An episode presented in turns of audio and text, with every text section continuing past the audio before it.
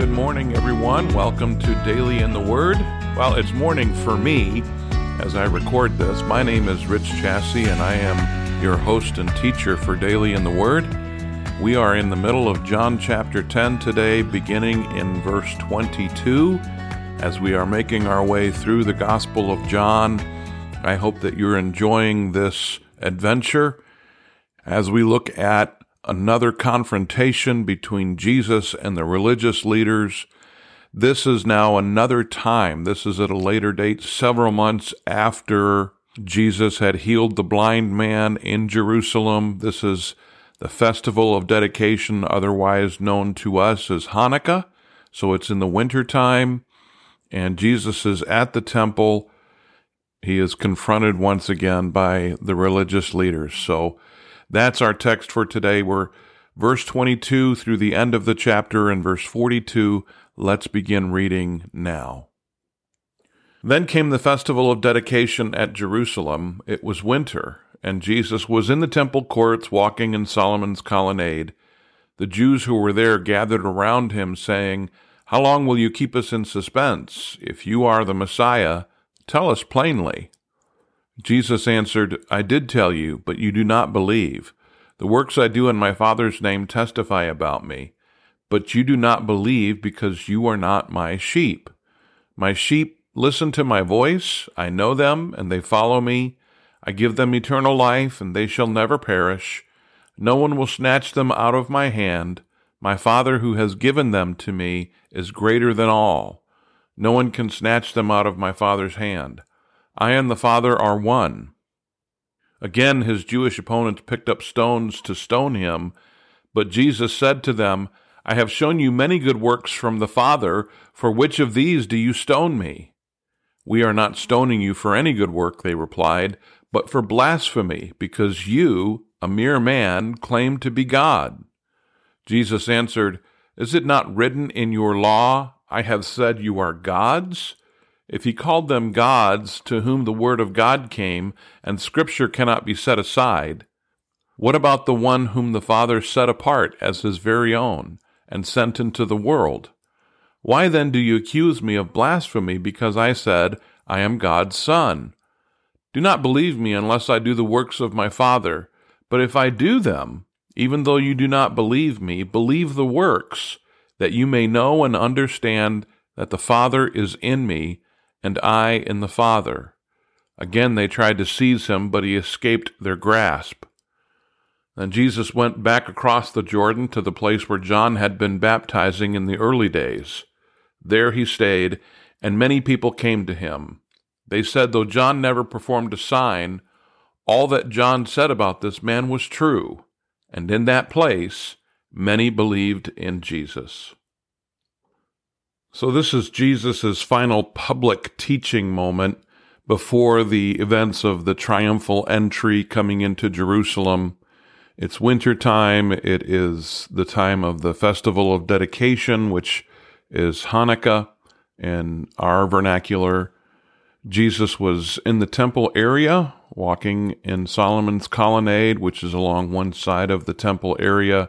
And the Jews who were there, verse 22, gathered around him. And technically it's they surrounded him, they cornered him, which was their purpose, and said, "How long will you keep us in suspense?" or "How will you how long will you hold your soul up?" is what it says literally. If you are the Messiah, tell us plainly. Jesus does that, and so they pick up stones to to stone him. This is all a setup. This is all a trick in their minds. Jesus answered their question, I did tell you, but you do not believe. Jesus again points to his signs that he has performed in their midst.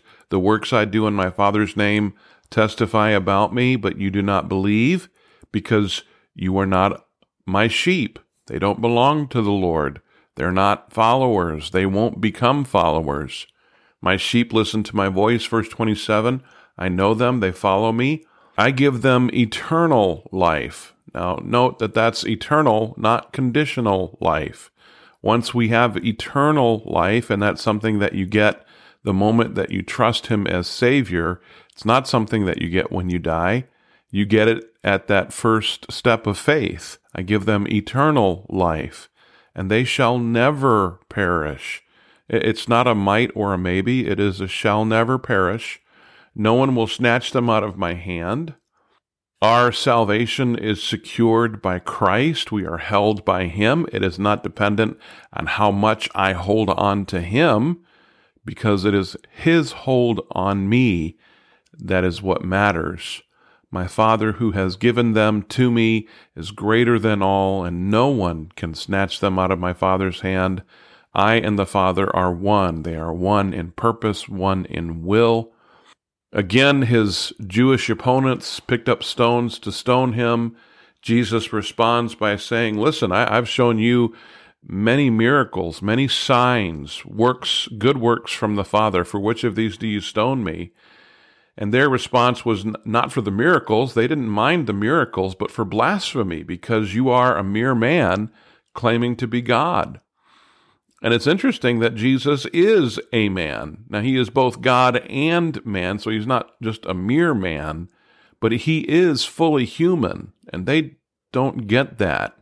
Jesus does claim to be God, and he is. He is both man and God at the same time. This is the miracle of the incarnation, the mystery of the incarnation that our human minds have trouble comprehending, but yet it's still true. Jesus is fully God and fully man at the same time.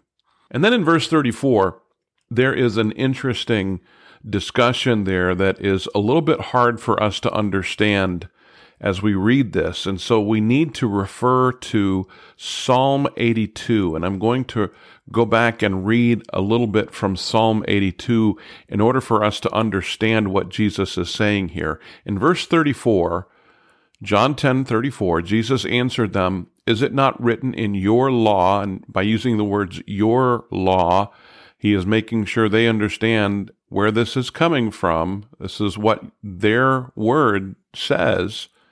Quote, I have said you are gods. This is from Psalm 82. And if he called them gods to whom the word of God came and scripture cannot be set aside, what about the one whom the Father set apart as his very own and sent into the world? So I want to read from Psalm 82 to help us to understand what Jesus was saying and what he was quoting from. Psalm 82, verse 1, it says, God presides in the great assembly he renders judgment among the, quote, gods. Now, this is a reference to the judges in Israel who were wicked in the way that they were demonstrating their justice. And they were not mere judges basing their judgments on God's law.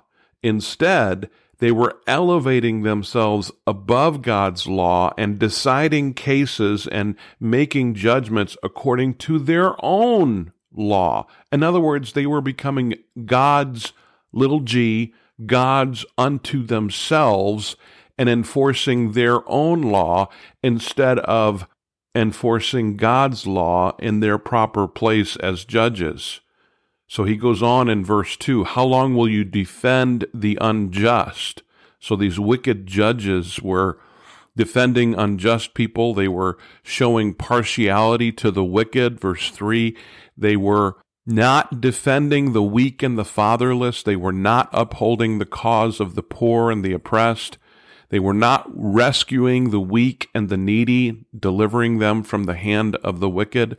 These gods know nothing. These, these bad, wicked judges, they know nothing. They understand nothing. They, in their pretending to be gods, they walk about in darkness. All the foundations of the earth are shaken. Verse 6 I said, You are gods.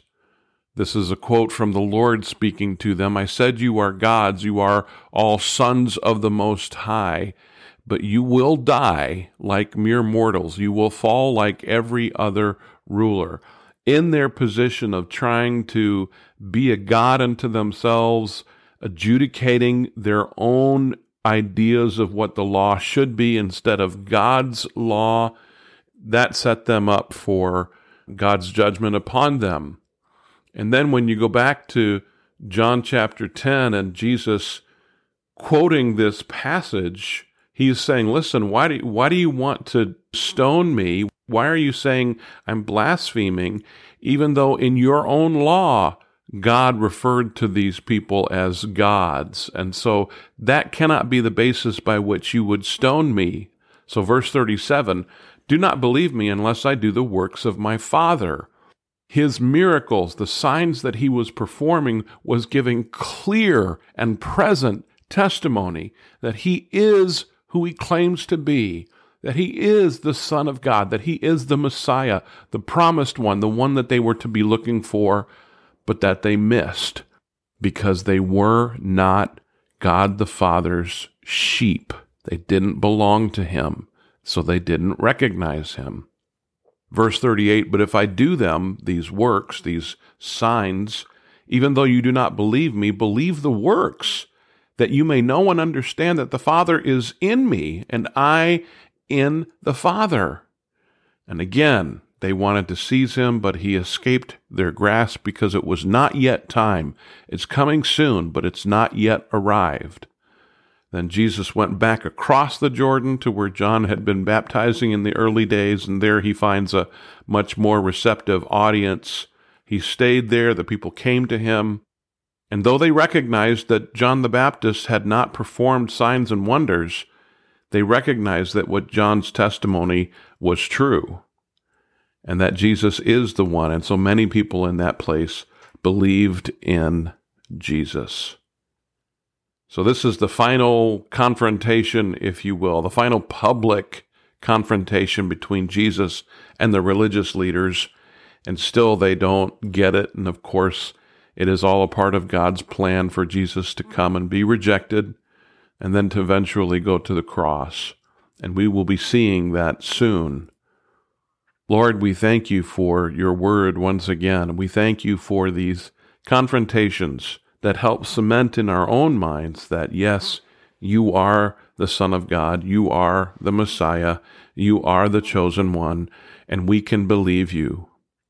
Lord, we recognize the miraculous things that you had done with all of the eyewitnesses that were there to verify them, to say that yes, Jesus performed these miracles, and yes, he is who he says he is. And we believe you, we trust you, and we love you.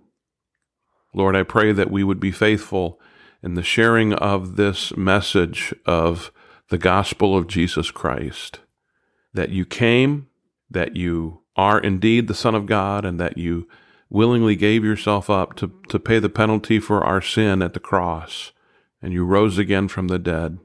And you are not just the Savior of the world, but you are my Savior. And we love you and we praise you. And may we be faithful to all of this now. In Jesus' name, amen. Hey, thank you for listening in with me today here on Daily in the Word. I really appreciate that you're taking time out of your day to join me in this podcast. I hope that you're benefiting from it, and I know that it does because it is God's Word. It's not about me, it's about what God has done and what God gives us in His Word. So thank you for listening. We'll see you again next time here on Daily in the Word. Have a great day.